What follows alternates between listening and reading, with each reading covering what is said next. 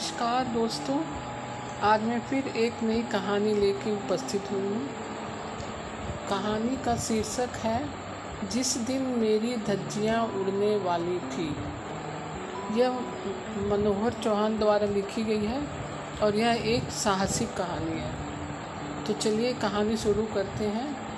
जिस दिन मेरी धज्जियाँ उड़ने वाली थी। गति का अवरोध करने वाले तीन पटलों के बारे में शायद आप जानते होंगे। वे पटल हैं ध्वनि पटल जल पटल और अग्नि पटल।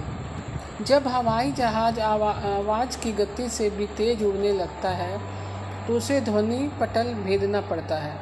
शुरू में हवाई जहाज़ पीछे और उसकी आवाज़ आगे दौड़ती है। उसके बाद दोनों साथ साथ लगते हैं। जब गति और बढ़ाई जाती है तो आवाज़ पीछे रह जाती है। हवाई जहाज़ आगे निकल जाता है। इसी को ध्वनि पटल भेदना कहते हैं। उस समय हवा में कड़ाके की आवाज़ होती है। जब हवाई जहाज़ गति धीमी करके ध्वनि पटल में प्रवेश करता है। ध्वनि पटल के बाद अग्नि पटल आता है। उड़ते हवाई जहाज़ की धातु इतनी गर्म हो जाती है कि पिघलने का खतरा पैदा हो जाता है। पानी में दौड़ने वाले वाहनों को जल पटल का सामना करना पड़ता है। विशेष गति से ज़्यादा तेज़ी लाते ही पानी के वाहन में विस्फोट हो जाता है। यह जल पटल कहलाता है। ध्वनि पटल भेदने वाले हवाई जहाज़ इतनी सावधानी से बनाए जाते हैं कि दुर्घटना की संभावना कम से कम रहे, लेकिन फिर भी दुर्घटनाएँ हो ही जाती हैं। जब चालक का जीवित रहना लगभग असंभव होता है, लेकिन अपवाद स्वरूप कभी कभी वह बच भी जाता है। जॉर्ज स्मिथ नामक एक चालक की लोभ लोभहर्षक कहानी चलिए उन्हीं के शब्दों में सुनिए। उड़ानों का हिसाब रखने वाले उस कर्मचारी ने मुझे रोका और कहा, जॉर्ज, बारिश के आसार हैं और यहाँ सिवा तुम्हारे कोई पायलट नहीं है। एक बात मानोगे? इस जेट हवाई जहाज़ को वायुसेना के कैंप तक पहुंचाओ। इस जेट के लिए वे इतने उतावले हैं। मानो भूखे भेड़ियों को मांस की ज़रूरत हो। मैंने खिड़की के कांच से बाहर देखा। जहाँ फ्रूए, कुफर सेवर नामक जेट उड़ान की रेखा के पास तैयार खड़ा था। सुई जैसी नकूली नाक वाला जेट। इस कैंप तक पहुँचाने में 45 मिनट लगेंगे। ज़्यादा से ज़्यादा एक घंटा। काकपीट में जाकर मैंने उड़ान की पोशाक पहनी और पैरासूट की जाँच पड़ताल कर ली। आवश्यक यंत्रों की भी अच्छी तरह देखभाल करके मैंने हवाई जहाज़ को उड़ान की पटरी पर दौड़ाना शुरू किया। नया ताकतवर इंजन मुझे लेकर आकाश की ओर झपट गया।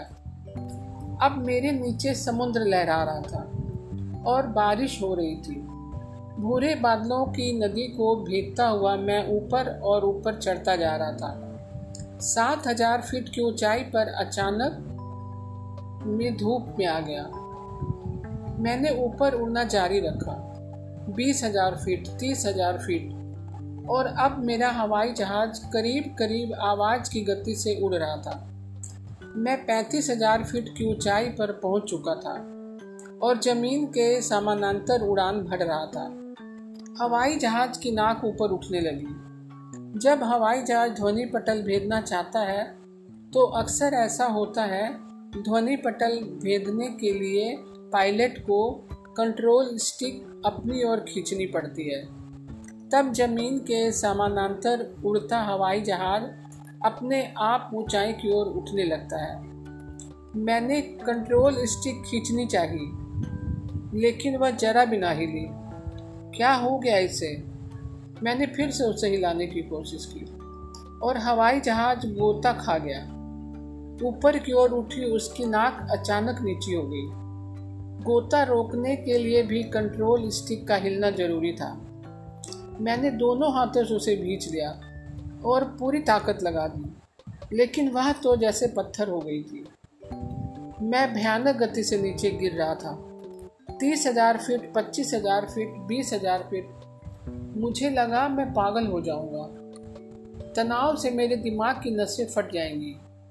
दांत पीसता हुआ मैं कंट्रोल स्टिक पर जूझ पड़ा और मेरा हवाई जहाज़ ठीक 90 डिग्री का कोण बनाता हुआ नीचे झपट रहा था। चीखता हुआ। अब समुद्र केवल 9000 फीट नीचे है।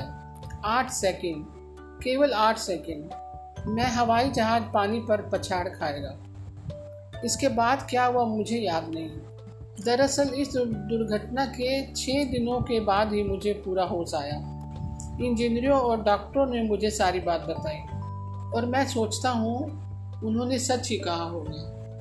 मैं आवाज़ की गति से उड़ने, उड़ते हवाई जहाज़ में से बाहर उछल गया था। यह उछाल इतना तीखा रहा होगा, इसकी कल्पना आप नहीं कर सकते और मैं भी नहीं कर सकता।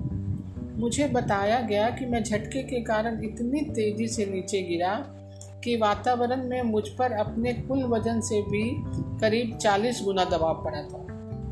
मेरी आँखों की पुतलियाँ बाहर निकलते निकलते बची थी। जगह जगह से मेरी चमड़ी कागज़ की तरह फट गई थी। हवा ने मेरी पोशाक और ऑक्सीजन का मास्क उड़ा दिया था। मेरे जूते, मोजे, घड़ी यहाँ तक कि मेरी उंगली की अंगूठी तक उड़ गई थी। हवा मेरी नाक और होठों को फाड़ कर गले से होती हुई पेट में भर गई थी। इतना सब होने के बाद मेरा पैराशूट खुला और मैं धीरे धीरे समुद्र की ओर गिरने लगा। मैं पानी में डूबा नहीं। क्योंकि हवा से पेट के गुब्बारे की तरह फूल जाने के कारण मैं हल्का हो गया था। मछली का शिकार करने निकली एक नाव ने मुझे उठा लिया था और वह नाव एंबुलेंस की ओर झपट गई थी। जो जो मुझे होश आया, मुझे पीड़ा का एहसास होने लगा। लेकिन जब याददाश्त वापस लौटी तो डर के सर्द पंजे ने मेरी गर्दन दबोच ली। यह डर मौत का नहीं था, ज़िंदा बच जाने का था। हाँ सचमुच, मैं जीना नहीं चाहता था। जी कर अब क्या करूँगा? सारी ज़िंदगी मैं हवाई जहाज़ से, उड़ानों से, हवाई गोतों से डरता रहूँगा, उनसे दूर भागता रहूँगा। ऐसा जीना भी क्या जीना है? कल्पना से ही मैं सिहर जाता। और तब मिसेस कॉल मेरे कमरे में आई। मैं गलत कह रहा हूँ। मिसेस कॉल मेरे कमरे में नहीं आई, बल्कि वह पहले से ही मेरे कमरे में उपस्थित थी। दोपहर के तीन बजे से रात ग्यारह बजे तक वह मेरी स्पेशल नर्स थी।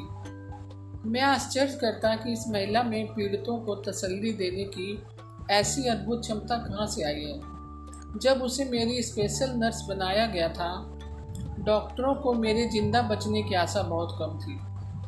जब मैं गिरने की बात कहता तो उसे अचरज होता। वह मुस्कुरा पड़ती। उस खौफनाक झटके में तुम ज़िंदा रह गए और यहाँ पलंग पर पड़े पड़े मर जाओगे। यह बात वह कहती नहीं थी, बल्कि इसे वह जानती थी। अपनी जानकारी पर उसे इतना विश्वास था कि कई बार विश्वास नाम की कोई अजीब सी चीज़ कमरे में लबालब भरी मालूम पड़ती। कोई ऐसी चीज़ जिसे छुआ जा सकता हो। मेरे पास शब्द नहीं है कि मिसेस कॉल को देखते ही मुझे कितना अच्छा लगता था। बात परियों की कहानियों जैसी लगेगी, लेकिन रह रहकर मुझे ऐसा महसूस होता कि कई ऐसे पदार्थ हैं जिन्हें मैं देख नहीं सकता, लेकिन वह देख सकती है और समझ भी सकती है। उड़ान से पहले मेरा वज़न 230 पाउंड था। जो केवल एक सौ सैतालीस पाउंड रह गया था। मेरे हाथ पैर ऐसे हो गए थे, बिना मास्क के, इंजेक्शन कहाँ लगाया जाए, यह भी एक समस्या थी। एक रात मेरे पूरे जिस्म में दर्द की भयानक लहरें उठने लगी। मिसेज कोल ने बाथरूम में जाकर टप में पानी खोलाया। लगातार पाँच घंटों तक वह खोलते पानी में अंगोछे डुबाती और मेरी पीठ पर रखती। अंगोछे डुबाती और मेरी पीठ पर रखती। वजनदार अंगोछे उठाकर वह मेरे पलंग के पास आती और वापस बाथरूम में जाती, जैसे किसी घड़ी का पेंडुलम हो। मैंने फुसफुसा कर पूछा, इतना धैर्य तुम कहाँ से जुटा पाती हो?